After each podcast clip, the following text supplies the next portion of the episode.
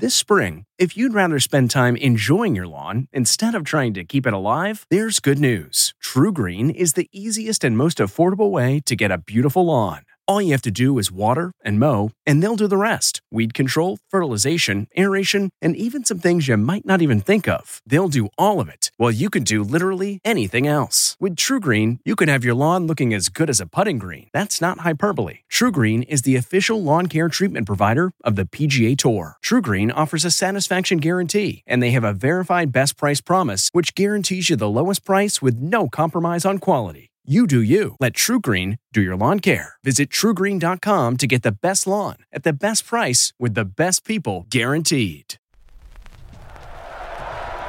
Five, four, three, two, one.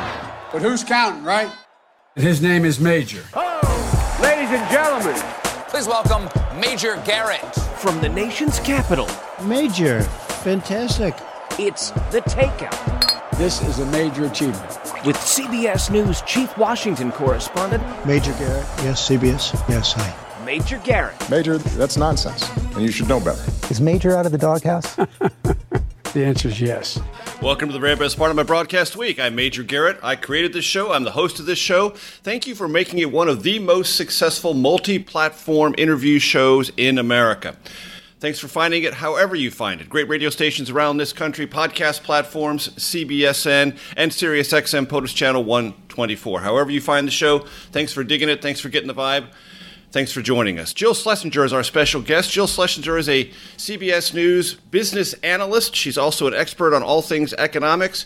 She has a new podcast debuting next week. Jill, welcome to the program. Tell us what the podcast is called and what it's about. It is called Eye on Money, and it is all about you, the listeners and the viewers, the people who send me emails and questions all week long. You know, Major, uh, I have another podcast, a sister podcast called Jill on Money, and it used to be a twice a week kind of show and pretty normal format. But we went to a daily format with that podcast because people were so freaked out during the beginning stages of the pandemic.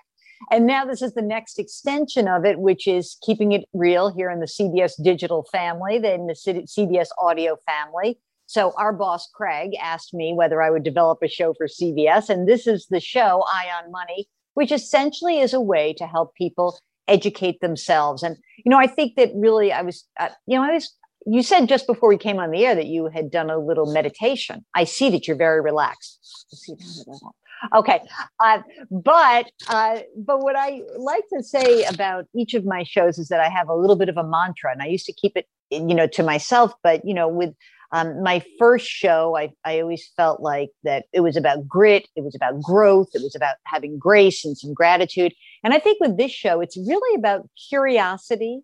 It is about compassion because I think a lot of people start off with feeling really bad about their financial lives and it is about community. So that's that's my mantra for the new show, Eye on Money. And if anyone has a financial question, an economic question, anything like that, Major, I'm happy to look at your 401k. The CBS and You website is just a touch away for you. I, I'm happy to do it. And uh, you can send me emails, ask Jill at jillonmoney.com. So that's the pod. New one coming out. So the teaser said that this show, CBS Eye on Money, will help you keep track of your money and your emotions.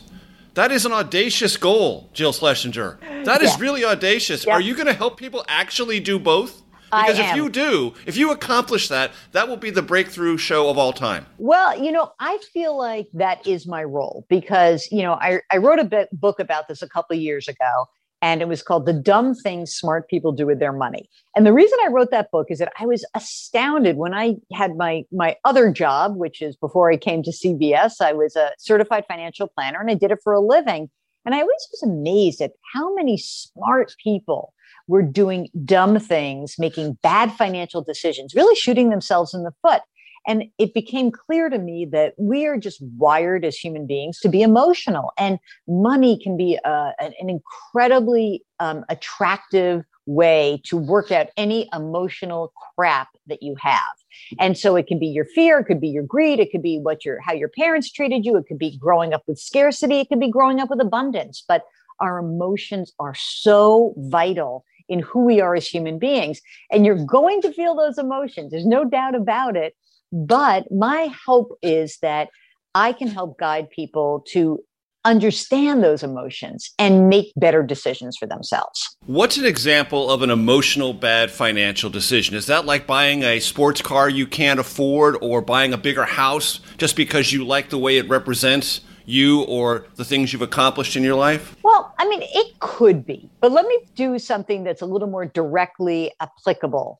We all have friends at work who ask us questions. So when you come up to New York and I see you in the green room, what happens? I say, tell me what's really going on. And you give me a little backstory and we gossip, right? Okay.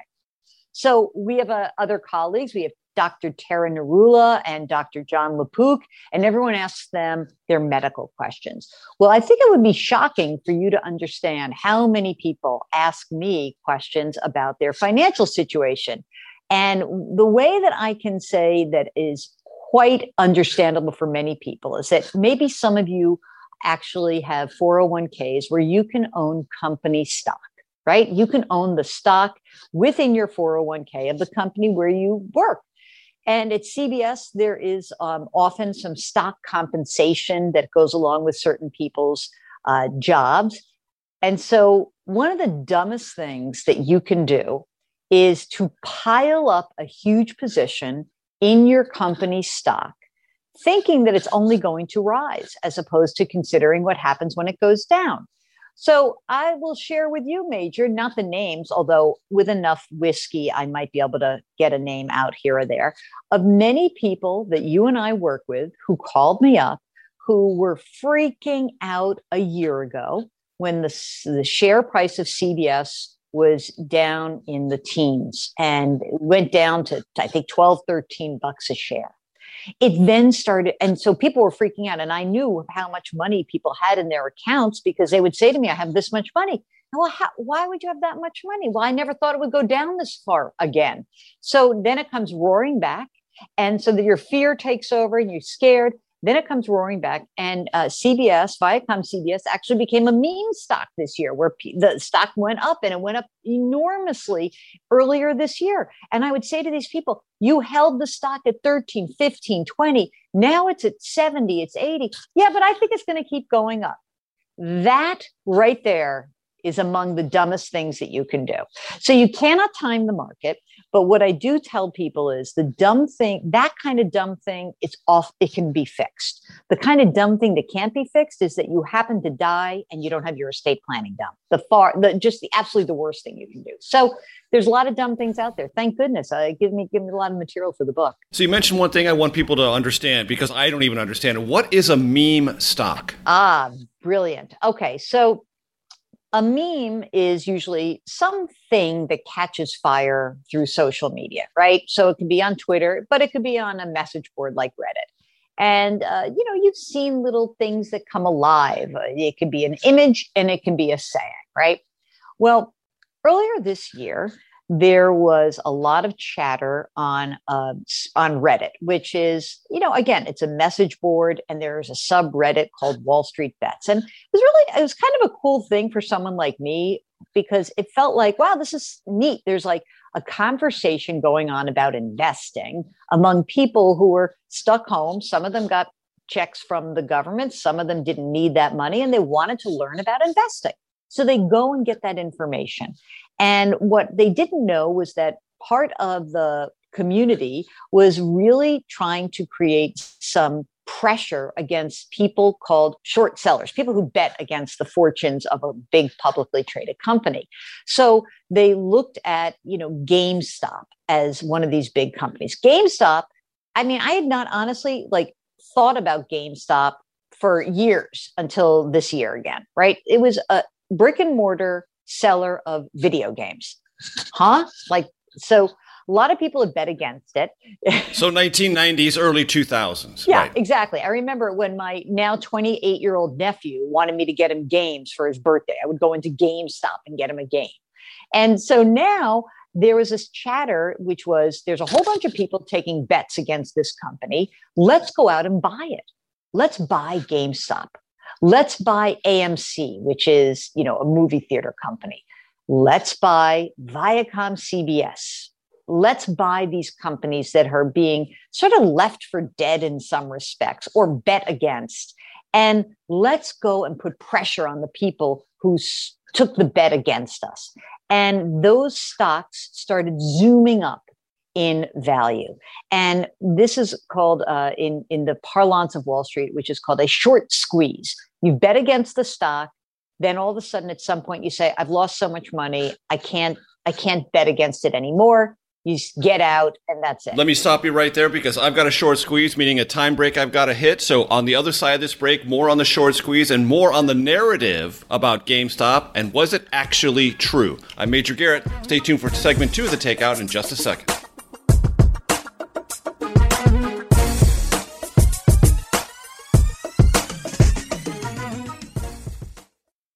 It's three o'clock somewhere. Time for a My Mochi ice cream snack. My Mochi ice cream is cool, creamy scoops of premium ice cream wrapped in sweet, pillowy dough. And get this all of My Mochi's fabulous flavors, like strawberry, mango, double chocolate, and cookies and cream, are only around 80 calories per piece. Talk about a guilt free, indulgent experience. Each box of My Mochi ice cream has six perfectly portioned, gluten free mochis that are great for grab and go. So feel good while curbing your afternoon cravings or the midnight munchies. Yeah, you know who you are with the joyfully chill sensation of My Mochi ice cream. Find My Mochi ice cream at Target or visit MyMochi.com to locate a grocery store near you. From CBS News, this is The Takeout with Major Garrett. Welcome back. Jill Schlesinger is our special guest. Jill was in the middle of a conversation about a short squeeze. We had to be squeezed by a time constraint to meet our first break. Joe, please pick up, and I want to talk to you about whether or not this GameStop narrative, which you were in the middle of describing, was actually true. We'll get to that in a second. Pick it up. Well, here's the thing GameStop was a company that was in transition. And there were some big bets of folks who thought that perhaps GameStop, if it just shifted its strategy from brick and mortar to online sales, could survive. And so there, I think both sides had a good point, which is if they were going to stick to old retail brick and mortar sales, then yeah, I was going to flounder. But if they could transition and bring this company into the 21st century where we stream games. And it did have a brand that engendered a lot of loyalty among some of the older gamers that, yeah, it could survive. So, um, look, the stock is certainly not at the peak of where it was. It's not down in the basement anymore. They're trying to make a transition to a different company, and we'll see if they make it. So, the narrative, if people remember it at the time, was this Reddit army of retail revolutionary stock buyers resuscitated GameStop, created this atmosphere in which hedge funds had to protect themselves, and in some cases were unable to protect themselves by the surge in the stock price, and they were squeezed. About two or three weeks later, I read a story that said data shows institutional investors as drivers of large portion of wild price action in GameStop. GameStop was not in the 10 most bought names by retail investors last month, meaning these Reddit revolutionaries. It wasn't David versus Goliath. It might have been Goliath versus Goliath, right? Yeah, absolutely. One of the real t- difficult aspects of having conversations with anyone about investing is that sometimes you don't know where the where their own position lies. So you can go onto a Reddit or a subreddit and say, My name is Major, which is probably not a great name because if you say I'm Major from DC, we probably know who you are. But let's say you change your name. Kind I'm of Michael. a giveaway, yes. Exactly. I'm Michael from DC. And here's what you make that you articulate the case for GameStop. There's no real way that we know whether or not you have an enormous position where you've already purchased those shares. Now, look, there are securities rules that exist. The SEC is monitoring this. They don't want people out there hyping up a stock if they already have a huge position in the stock. But if they for were obvious dis- reasons, right? But if they were to disclose that position, then you know what? Maybe it's okay. There, you you may have seen on many financial broadcasts on television where they say so and so has a position in this company. They're you're totally able to talk about it, but you've got to say, hey, I'm Major from DC and I own 14 million shares of this company, and you put it out there. The SEC wants to kind of clamp down on making sure that people aren't talking up or down any publicly traded company. Right. And we've been dwelling on this for a couple of reasons. One, it's an interesting story. One, the narrative that was so fixed for a moment may not actually be true. And the other element of it that fascinates me is that if people are going to get into this world, you better know what you're risking when you get into this world. And you can get caught up in this Reddit revolutionary fervor, but there are still risks there, and you better understand what they are before you get in there, just so you're educated about that. True? Absolutely. I mean, look, I think that anytime that you are looking at something that's called a revolution, it's probably not a revolution, it's probably an evolution. And part of this evolution is a really wonderful thing. And that is that the cost of actually buying and selling securities is essentially zero right now. And that's a great thing. It used to be when you and I first were growing up and contributing to our retirement accounts, the cost of investments was so much more expensive. Now that cost has come down to zero. So that's great. And that's a great revolution, evolution in investor uh, dem- democratization of investing. However, what is also important is that when you take a leap of faith into a single stock or even a few stocks, to understand, hey, I'm doing this to learn. I'm doing this to hopefully make a few bucks, but I could lose everything I put down. That's also important. And you know what, Major? I'd put this in the same category of, hey, I want to learn about cryptocurrency. I want to learn about digital assets. So I'm going to throw a little money at this thing and see where it goes. That's fine. But it is akin to walking into your favorite casino and saying, let me see how far this money takes me. It's entertaining, it's educational. I love shooting craps, but I could lose it all. And if you go in with that mindset, you're going to be far better off.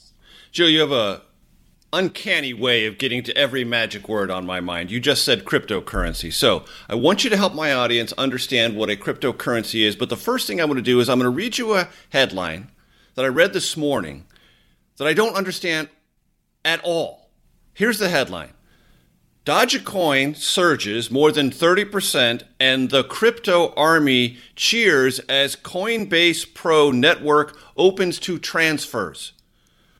Okay, I understand what surges mean and transfers. Other than that, I'm completely lost. Um, you know, this would make my seventh grade English teacher, Mrs. Peacock, very happy. We're going to diagram the sentence. Did you learn Thank how to goodness. diagram? Did you ever learn how to oh, diagram? Oh, yes, sentence? I did. Oh, yes. now yes, we're I showing did. our age. Not okay. only in English, but in Latin. Okay, so there you go.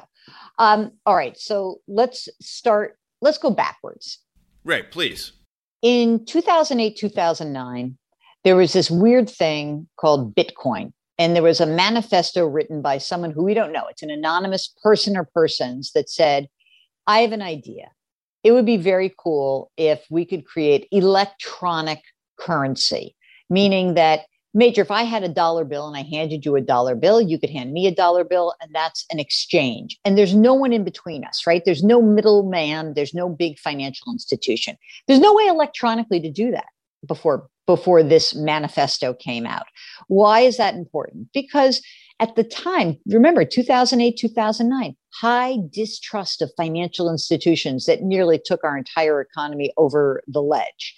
And this concept of saying, hey, is there a way to actually transfer money to one another without a financial intermediary? That's super cool. And verifiable through a digital fingerprint or footprint or something of that metaphorical That's exactly ilk. right. Exactly. And so the and the, it's, it strikes me, Jill, that that was particularly relevant at the time because one of the reasons the financial collapse occurred is because nobody knew who purchased all these real estate assets that had been bundled over set and there should have been an absolute positively verifiable paper trail and there wasn't so this idea of blockchaining anything that you move one dollar from one person seemed to be really relevant and cool but also necessary Oh yeah, absolutely. And I love that you use the word blockchain because you, we just lost half the audience. Uh, no, okay.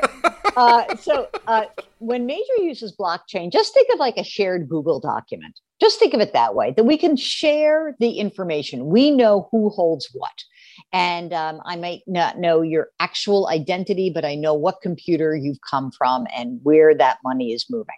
Now, you're absolutely right because there were so many aspects of the financial crisis that were sort of steeped in opacity that there were there a bunch of people who had things that were invested and they were borrowing money and we didn't know how much money they were borrowing. And so all of this really got convoluted.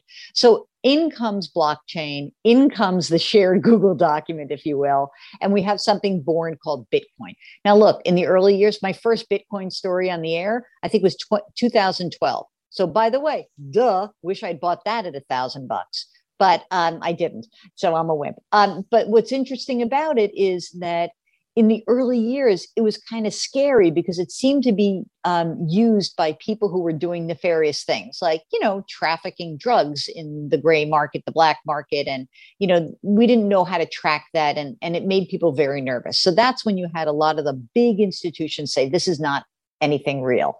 Now, flash forward a dozen years from those early days, and what we know is that big institutions are now behind the idea of this electronic transfer of money. And big institutions' support means that they have now gained wider adoption and currency in the universe. And the Federal Reserve has announced it is looking into the possible applicability of digital currency in the United States. More on that, inflation, labor shortages, all sorts of cool economic stuff with Jill Schlesinger, our special guest. I'm Major Garrett. Stay tuned for segment three of the Takeout in just one second.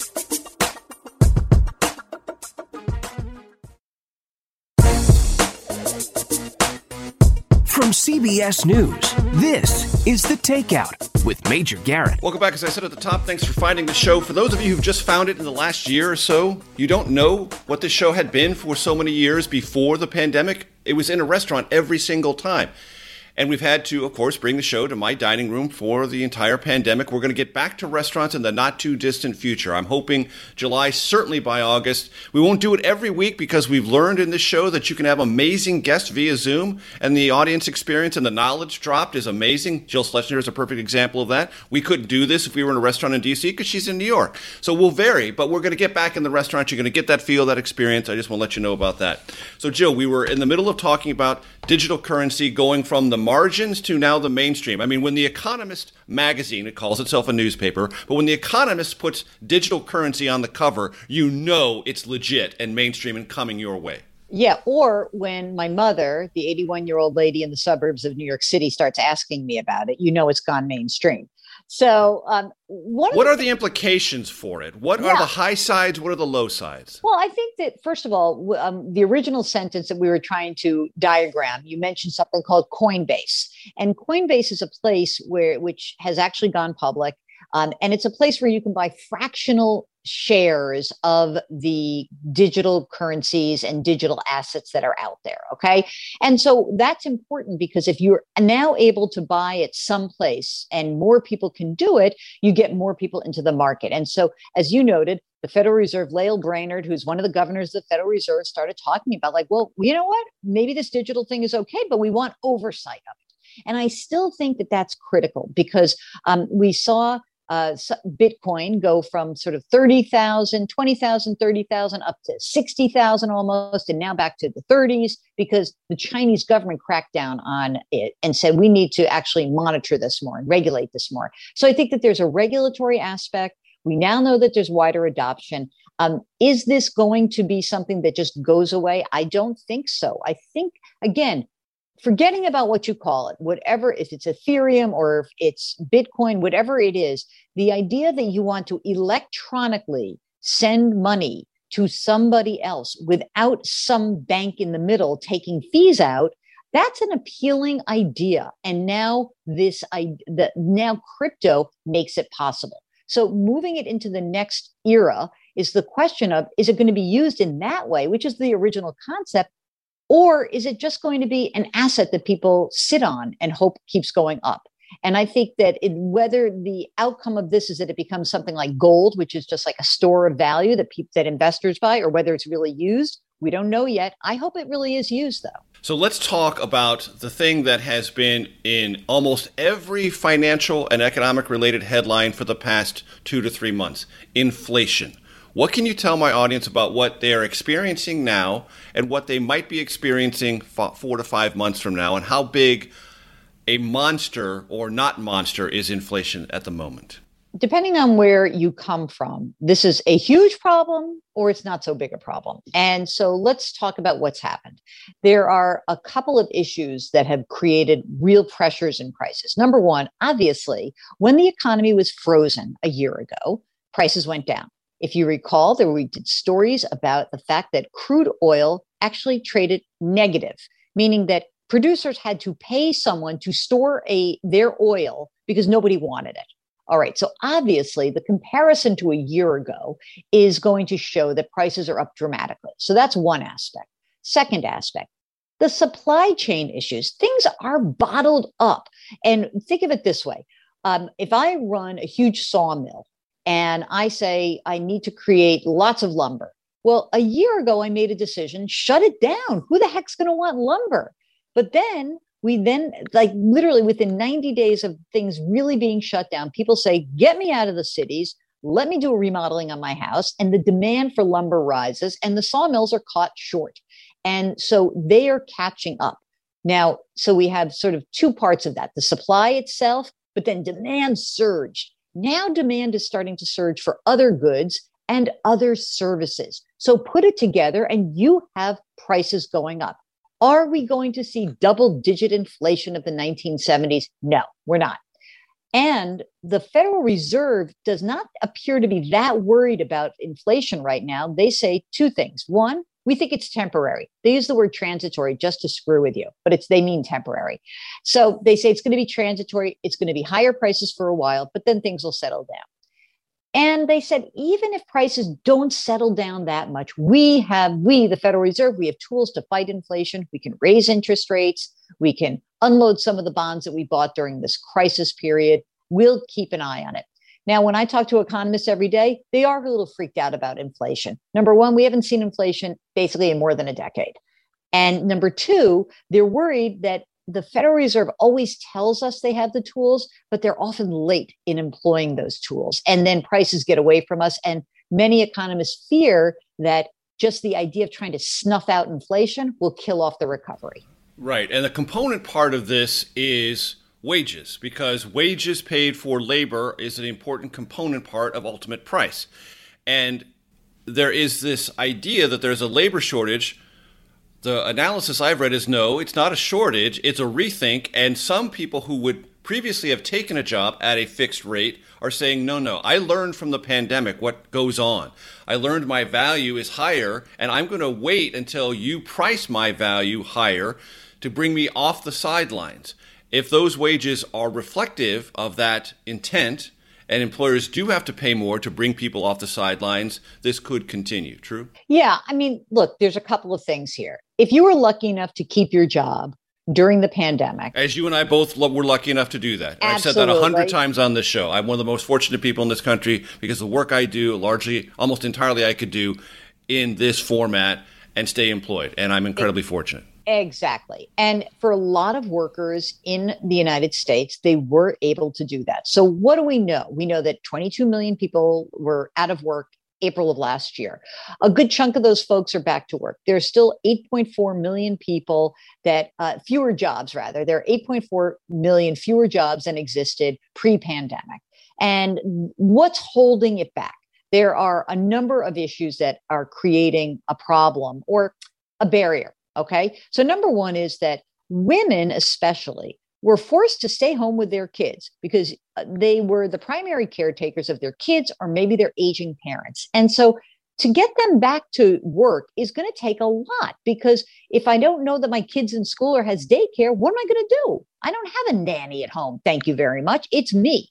So those folks were home. And, you know, obviously, as the uh, vaccine became more prevalent, it didn't solve a childcare issue. And so we had to kind of wait till the end of school and probably I would imagine till we get kids back in school full time in the fall before a lot of these people are going back to work.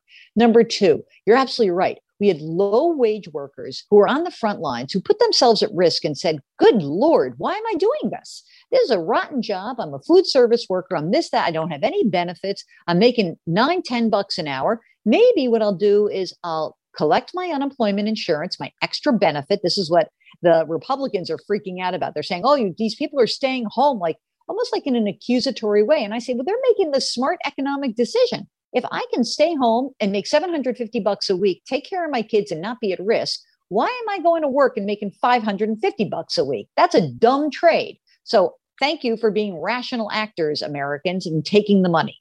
But that money's going to run out September 6th, right? And for many people in certain states, it's already running out. And those people are going to come back into the labor force. As those people come back into the labor force, will wages rise enough to employ them all and get them back in the labor force? I don't know. I think they will. The critical issue among employers that I speak to is the big employers, they don't care about this. They're already paying 15, 20 bucks an hour. They're fine. You want to go work at an Amazon warehouse, you're going to get a good gig. But small employers are very worried about this. They say we don't have the capacity to step up and pay those higher wages. And it's just a case where the big keep getting bigger and squeezing the little guy out. And that is going to be an interesting thing to see develop. Again, 8 million people are probably, uh, you know, millions of people are going to be coming into the labor force over the coming months. So ostensibly, we should get a lot of jobs filled and wages should rise, but not by so much as to snuff out corporate profits. And one of the things I think Jill would agree with me on as we go to our last break for the radio segment of this program is that we're going to see a lot of friction in the economic data for the next two or three months, maybe six months, because we're just going to be sorting out all the different behavioral, economic, and psychological reactions to coming out of the pandemic. I'm Major Garrett Jill Schlesinger is our special guest back for segment four of the Takeout in just one second. This episode is brought in part to you by Audible your go to destination for thrilling audio entertainment. Whether you're looking for a hair raising experience to enjoy while you're on the move or eager to dive into sinister and shocking tales, Audible has an exclusive collection of thrillers from best selling authors that will keep you on the edge of your seat. Like James Patterson's first audio only thriller, The Coldest Case. Experience stories like never before, where every chilling detail is brought to life by captivating sound design. Plus, as an Audible member, choose one title a month to make yours forever. And now, new members can try Audible free for 30 days. Just visit audible.com slash WonderyPod or text WonderyPod to 500, 500. That's audible.com slash WonderyPod or text WonderyPod to 500, 500. From CBS News, this is The Takeout with Major Garrett. Jill Schlesinger is our special guest. Jill, tell everyone again what you do for CBS and what the name of your new podcast is. I have a totally made up title. I just want to point that out. And years ago, they're when the I best first, kind. They're the best Yeah. kind. Come on. Um, year, years ago, when I first came to CBS, they said, "What what should your title be?" And I said, "I don't know." And uh, a, a very storied professional in the CBS radio division named Constance Lloyd said, "I know what you're going to be. You're going to be the CBS business analyst." And I said, "Okay, that's fine." So that's my job. That's uh, the CBS business analyst. I try to make sense of economics and corporate stories and personal finance stories for the CBS News division. And um, and I also have a couple podcasts. One is called Jill on Money, and a new one that is coming out called Eye on Money.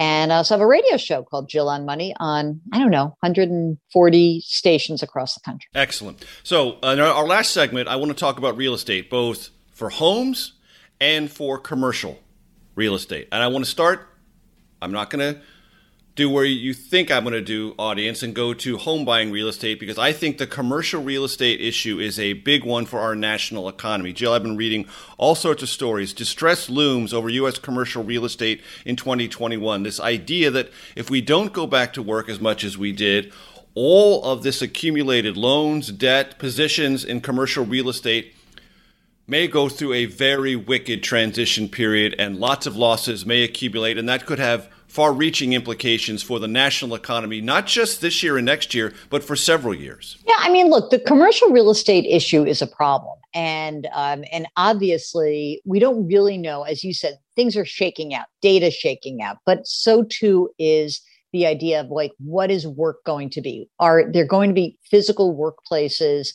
That are going to be as vibrant? Are companies going to reduce their footprints, freeing up all sorts of commercial real estate across the country. Um, we already knew that there was a, a bit of a there was a problem in retail commercial space unless you were in um, uh, inner city where there was a vibrant downtown. High traffic area, right. Yeah. And even that was tough. But obviously, but shopping malls, that's been a problem for five years, if not 10. Exactly. But what the pandemic did, as it did with so many other things, is it acted as an accelerant to an underlying trend. And the accelerant now is that commercial real estate are, is going to rethink how it does business. Now, we've seen some of the large commercial real estate companies going out and buying brands, going out and buying store brands out of bankruptcy, picking them up and saying, that would be a good anchor tenant for me and I can run it better and I don't need to have a publicly traded company. The other thing that big companies are starting to do is commercial real estate companies is really say what are the use cases instead of having uh, CBS News in a building, maybe I'm going to have more medical facilities. Maybe I'm going to have more healthcare facilities. Maybe I'm going to convert to uh, d- uh, primary dwellings for individuals. So it's going to, I don't think it's going to be a disaster. That's just me because I, and I'm usually a Cassandra. I usually think the world's coming to an end. I think that's called being born Jewish in New York. But uh, I, I, I really don't think it's going to be a disaster. And by the way, most of these real estate companies are not over leveraged. They haven't used tons of borrowed money. They own a lot of their greatest properties outright or with with reasonable mortgages. So that's something that can keep the market more in balance. And things could be taken advantage of in a creative way. There could be more housing stock, there could be more healthcare stock, there could be more retail things done differently or interestingly I think there's just a whole range of possibilities that are opened up and will be opened up in this space for the next 10 years. So we got about four minutes to go. Uh, it is impossible also if you're reading anything about the real estate market for home buyers to not understand that in most markets in this country prices are moving and moving up rapidly relentlessly if you put a, a bid on a house you better assume you're going to have to be 10 maybe 30 maybe $50000 over asking and you still might not get it what are some of the things people should understand about where we are and where we might be heading in the next six months or so? Um, pandemic was an accelerant to an underlying trend in the residential market as well. We had suffered from low inventory. And this is a weird hangover from the actual uh, financial crisis and the housing boom and bust of the 2000s. And that is that after that bust occurred, a bunch of big private equity firms pooled money together and bought distressed properties. And uh, many of those distressed properties, what they did was they took them out of the marketplace, right? And they converted them into rental properties. And so what we found was that the, the housing stock, um, usually you would think, oh, you buy a property, it goes up in value, you flip it and you sell it. They didn't. They kept a lot of those properties, and that reduced housing stock. At the same time, you know, we had a housing crisis. There weren't people running around looking for houses so quickly. It took a long time to recover. And so we had builders who were really slow to get back into the building of the market. Well, now comes along the pandemic, as we discussed about the lumber prices. We had so many people saying, oh my God, I've got to buy a house now. And I'm leaving the city and I need space. And gosh, maybe I am going to be working from home. This has put so much pressure on the market. Now, Will the housing inventory increase? Absolutely. However, you know, remember what happened last year. You had a whole bunch of people who just said, I'm not downsizing, I'm not selling anything. I don't know what's going to happen, especially anyone who's over 60 years old who is at risk. I don't want some traipsing in my house. I want to stay where I am and I move forward. So inventory should increase. That said, if you're in the market right now, I would say take a deep collective cleansing breath, my friends. It's nuts out there always be sure that you understand what is the maximum you could pay and actually create opportunities for yourself in the future. If buying a house means you cannot contribute to your 401k, you can't pay down that student loan debt, you can't actually live a life, then don't buy a house. I don't care if interest rates are going up because if interest rates start to rise, you'll pay more for a mortgage, but you'll buy a house you can afford at the right time in your life always understand that renting is an option in many markets in this country. It is far cheaper to rent right now than it is to buy. So you talked about inventory going up. I wonder this, Jill. Say I'm someone who is thinking about a project in the next 12 to 18 months, and I go to a potential builder and they say, I can't give you a bid because I don't know what my material costs are going to be 12 months from now. Does that inhibit me making that decision? And does that make inventory less available 18 months from now? Yeah, it does. And and it's a problem. And by the way, a lot of those folks who are in the building industry say to me one of their biggest problems is labor because after the last you know, housing crush, many people left the market and they said, I'm not going to be in the building industry again. My whole livelihood went out the window. And we actually don't have enough builders. We don't have enough people to for construction. So absolutely it contributes to it. But you know, um, in the world of, of trading, we used to call this a melt up where you know it's just like just everything starts to bubble up every single factor and every variable contributes to price increases so again there are a lot of great calculators out there. In fact, the New York Times is a really good calculator. It's a rent versus buy calculator. And if you just say NYT rent versus buy, you look at your own market, you might be better off renting. And for all of you people, it's thinking like, oh, I'm throwing my money out the window by being a renter. No, you're not. You know what you're doing? You're buying flexibility, you're buying opportunity. You may be making a smarter financial decision and waiting until things settle up in this market. Believe me, these conditions will not last forever. Nothing ever does when it comes to laws of supply and demand. Nothing ever does when it comes to the law of supply and demand. Jill Schlesinger has been our special guest for our radio audience. We need to say farewell. Thanks for sticking around with all this knowledge from Jill Schlesinger. For those on the podcast platform and CBSN, stay tuned for your Takeout Outtake, especial. I'm Major Garrett. We'll see you next week.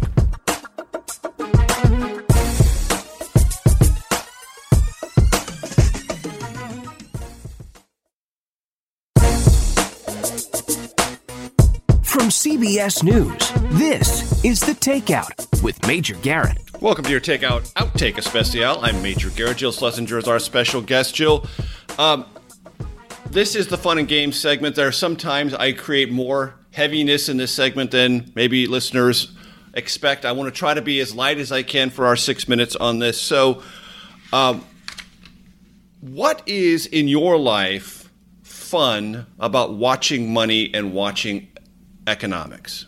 Well, it's it starts with your original premise, which is I love that there are emotions. You know, my first job on Wall Street, I was a gold, silver, and copper options trader on the floor of the commodities exchange. So for you old farts out there with me, bring back your brain and remember the movie Trading Places. That's where I worked. I was one of eight women with 800 men. Okay. I was 21 years old. I had people calling me words that are, I believe me, you cannot say on this podcast. And you not safe for work. It, yes, they were then, it. but they're not now. Thank goodness. And, and they probably weren't even then. And what always fascinated me is, and my dad was a trader, and I would say to him, that was such a, but he made the wrong decision. And, you know, again, options, these are derivatives, these are mathematical models uh, that are based on a contract in gold, silver, or copper. And he would say, honey, they they they are trading because they are human beings. They think they can their emotions are going to lead them. And and and and they i i was very fascinated with that idea early on. So why do i love this stuff? Because it's really about how, who we are as human beings that our emotions are part of who we are we don't always make the best decisions and if i can go a tiny bit uh, out of my way and help a few people understand complicated things or things that freak them out and help them along, then that makes me feel good. So I love that. I also love that when it comes to economics in general, that it takes a really long time to understand what's going on in the economy. And so in real time, it's almost impossible. You can have the smartest people in the room, they look at the same data points and they come to different conclusions. Precisely. You mentioned this in the main show, and I want to focus in on it a little bit because I totally agree with you, and I think it is one of the blind spots people have. They don't prepare for the end of life, and they leave things unraveled. That's a big mistake. Oh, yeah. No, listen, if you want to be upbeat, let me just tell you my favorite thing to talk about is death and dying. All right, there's, there's your laugh line. Come on now. Um, uh, thank you. Uh, so I, I, okay here's another thing. Like i'm not freaked out by numbers. I'm a little bit of a quant. I love statistics. I'm coming out of the closet right now okay? Like i love all that stuff. The other thing that i really um, find fascinating is how freaked out people are about estate planning. Some of our colleagues who i nudged into getting their estate planning done um, have said to me, like, I don't know why I have such a hard time with this. I said, Well, I don't know. You have to contemplate your death. You have to contemplate who's going to get your money. You have to contemplate all these things. And it's really upsetting So um, I think it's one of those weird situations where you think you're avoiding it because you don't want to deal with this this really heavy duty issue. But in fact, dealing with it allows you to move on and not stay steeped in it. Also, I do a little and bit allows of those you love to move on. That's exactly right. I was going to say that it, it, it, in some respects, what I say in my book is that not planning for your estate is perhaps a way to die and become the most selfish person in your family. Because when you die without making these choices, without having conversations, and without putting it down on paper electronically, you are forcing your heirs to untangle a hot mess. They are robbed of their grieving period. And frankly, it's just awful to imagine that the state in which you reside is going to determine where your stuff and your kids go. So you want to take control of it. You want to work with someone who's qualified. Or, you know, by the way, there are some good online options. But the reality is, do this, get it off your list. You will feel virtuous for having done it. And at what age should you start thinking about this? Well, I mean, look, it, the weird part about the pandemic is that it kind of taught you that at any age, this stuff is like in your face. So there are three core documents that pretty much any adult should have it's a will, it's a durable power of attorney that assigns someone the right to make a financial decision if you're incapacitated, and something called a healthcare proxy. Now, a lot of the young people that I used to get um, questions from would be like, well, why do I need that? And I would say, well, you know, you walk around in the world, weird things can happen. Well, weird thing just happened. And we just learned that. And so if you just commit it to paper, there are, again, there are online options that are totally affordable. There are things that pass by contract. My 401k, I have a beneficiary. That's fine. But there are other things. You have things that, like I'm looking in your background and there's these wonderful things, these objects that mean so much to you. You want them to go to certain people. You say that. You want their, you want your life prolonged. You say that. You don't want your life prolonged. You say that. Make it say happen. It, write it down. So Yes, here are the three threshold questions, the true fun and game segment of this program. So, Jill, in any order you wish to answer them, uh, most influential book in your life, all time favorite movie, or one of your favorite movies, and if you're going to listen to some music that you really truly enjoy and you're indulging yourself musically, what kind of music, artist, or genre are you most likely to listen to? Okay, so I'm going to just choose a book that is a very old school trader's book. That if you're going to be buying crypto, if you're going to be buying a meme stock, or you're just going to start investing and you want to understand the mindset, there is a 1923 book called Reminiscence of a Stock Operator by a guy named Jesse Livermore and it is um, it will tell you everything you need to know about anything having to do with investing. So that's number one. Um, now, my second question was, what was my middle one? My uh, my movie. Um, I'll keep it in the right theme. Um, you know, I love Trading Places, which I think has the best explanation of commodities trading out there. Um, and music. Okay, here's something fascinating. So, what do I love? I love Broadway musicals, and I am a huge fan of Sondheim.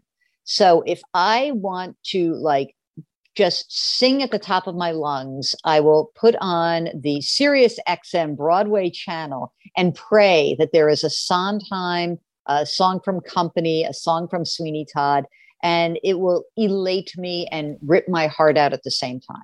Excellent. Jill Schlesinger, it's been a gas to hang out with you for an hour. Thanks for dropping all the knowledge. Thanks for being available. Good luck on CBS Eye on Money, your brand new podcast debuting next week. It's been a great pleasure to have you. Thanks so much. Everyone, we'll see you next week. The Takeout is produced by Arden Farhi, Jamie Benson, Sarah Cook, Ellie Watson, Zoe Poindexter, and Jake Rosen. CBSN production by Eric Susanen, Grace Segers, and Daniel Peebles. Follow us on Facebook, Twitter, and Instagram at Takeout Podcast. That's at Takeout Podcast. And for more, go to takeoutpodcast.com. The Takeout is a production of CBS Audio.